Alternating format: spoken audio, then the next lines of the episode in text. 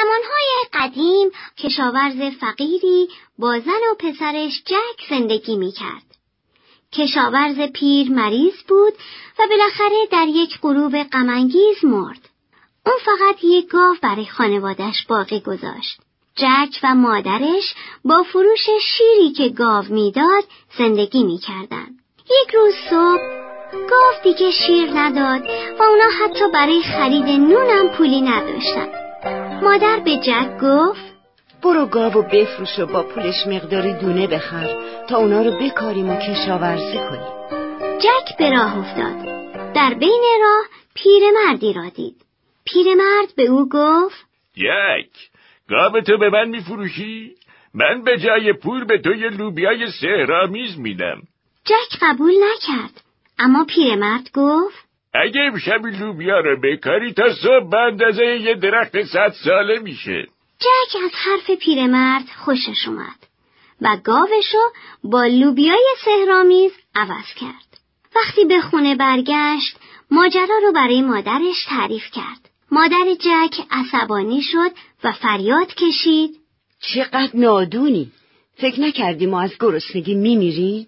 و بعد لوبیا رو از پنجره به بیرون انداخت صبح روز بعد وقتی جک از خواب بیدار شد و جلوی پنجره رفت با تعجب ساقه لوبیا رو دید که بالا رفته و به ابرا رسیده پیرمرد راست گفته بود جک به حیات رفت و از درخت لوبیا بالا رفت تا اینکه به ابرا رسید. در اونجا چشمش به قصر سنگی بزرگی افتاد. به طرف قصر رفت. در جلوی در قصر خانم بسیار بزرگی ایستاده بود. جک معدبانه به اون گفت ممکنه مقداری غذا به من بدین؟ خیلی گرسنمه. به نظر پسر خوبی میای بیا توی قصر تا به تو غذا بدم جک وارد آشپزخونه قصر شد چیزی نگذشت که قصر شروع به لرزیدن کرد زن گفت زود باش بپر بیا اینجا. و با عجله جک به داخل بخاری دیواری هل داد. جک از اونجا دزدکی به بیرون نگاهی انداخت و قول بزرگی رو دید. قول وارد آشپزخانه شد و نعره کشید و گفت یه بوهایی میاد. شاید بوی پس مونده همون گوشتی باشه که از نهار دیروز باقی مونده. قول پشت میز نشست و غذایی رو که زنش براش درست کرده بود خورد بعد از غذا مشغول شمردن سکه های طلا شد بعد به خواب رفت و خورناس او سراسر قصر رو به لرزه درآورد.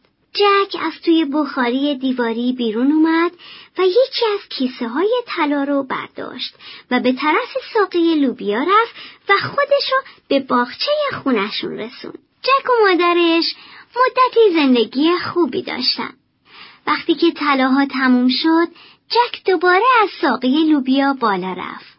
اون به قصر قول رسید. زن قول در رو برای اون باز کرد.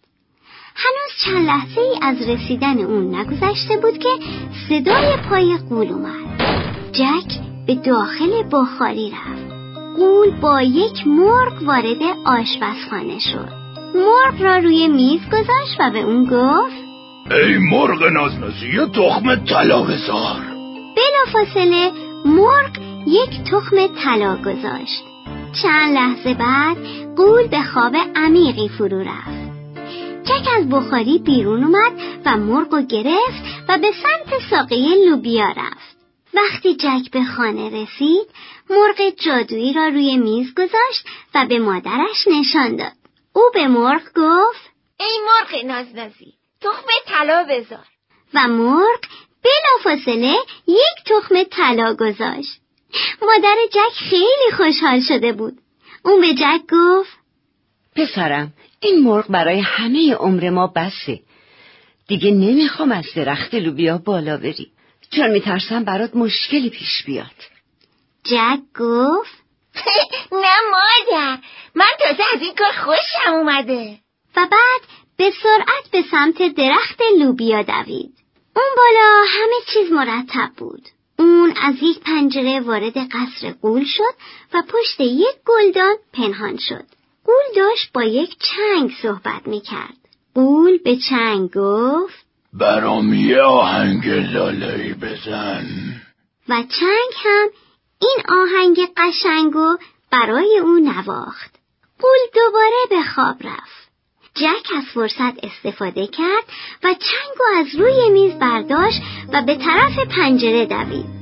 وقتی که از پنجره بیرون می‌رفت چنگ با صدای بلند فریاد زد آقا گوله آقا گوله کمک!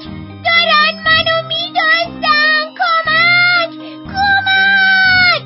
قول از صدای چنگ بیدار شد. جک و دید که چنگ به دست داره فرار می‌کنه.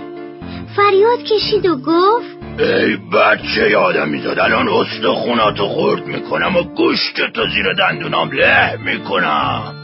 جک که خیلی ترسیده بود به سمت ساقه لوبیا دوید و قول هم به دنبالش میومد. جک از ساقه پایین رفت و قول هم سعی کرد که از ساقه پایین بره. مادر جک زیر درخت ایستاده بود و منتظر بود که اون برگرده. جک از بالای درخت فریاد زد. مادر! مادر! یه تبر بیار! مادر! مادر! یه تبر بیار! مادر سود یه تبر بیار! مادر جک زود یک تبر آورد و جک به زمین رسیده بود. مادر از دیدن قول خیلی ترسیده بود. جک تلاش کرد قبل از اینکه قول پایین برسه ساقه لوبیا رو قطع کنه. بالاخره ساقه لوبیا قطع شد و قول از بالای اون به زمین افتاد و مرد. سالهای سال گذشت. جک و مادرش دیگه فقیر نبودن. جک بزرگ شد و با دختر زیبای شهر ازدواج کرد. جک و مادرش و همسرش به همراه مرغ جادویی و چنگ در کنار هم با خوشبختی زندگی کردند.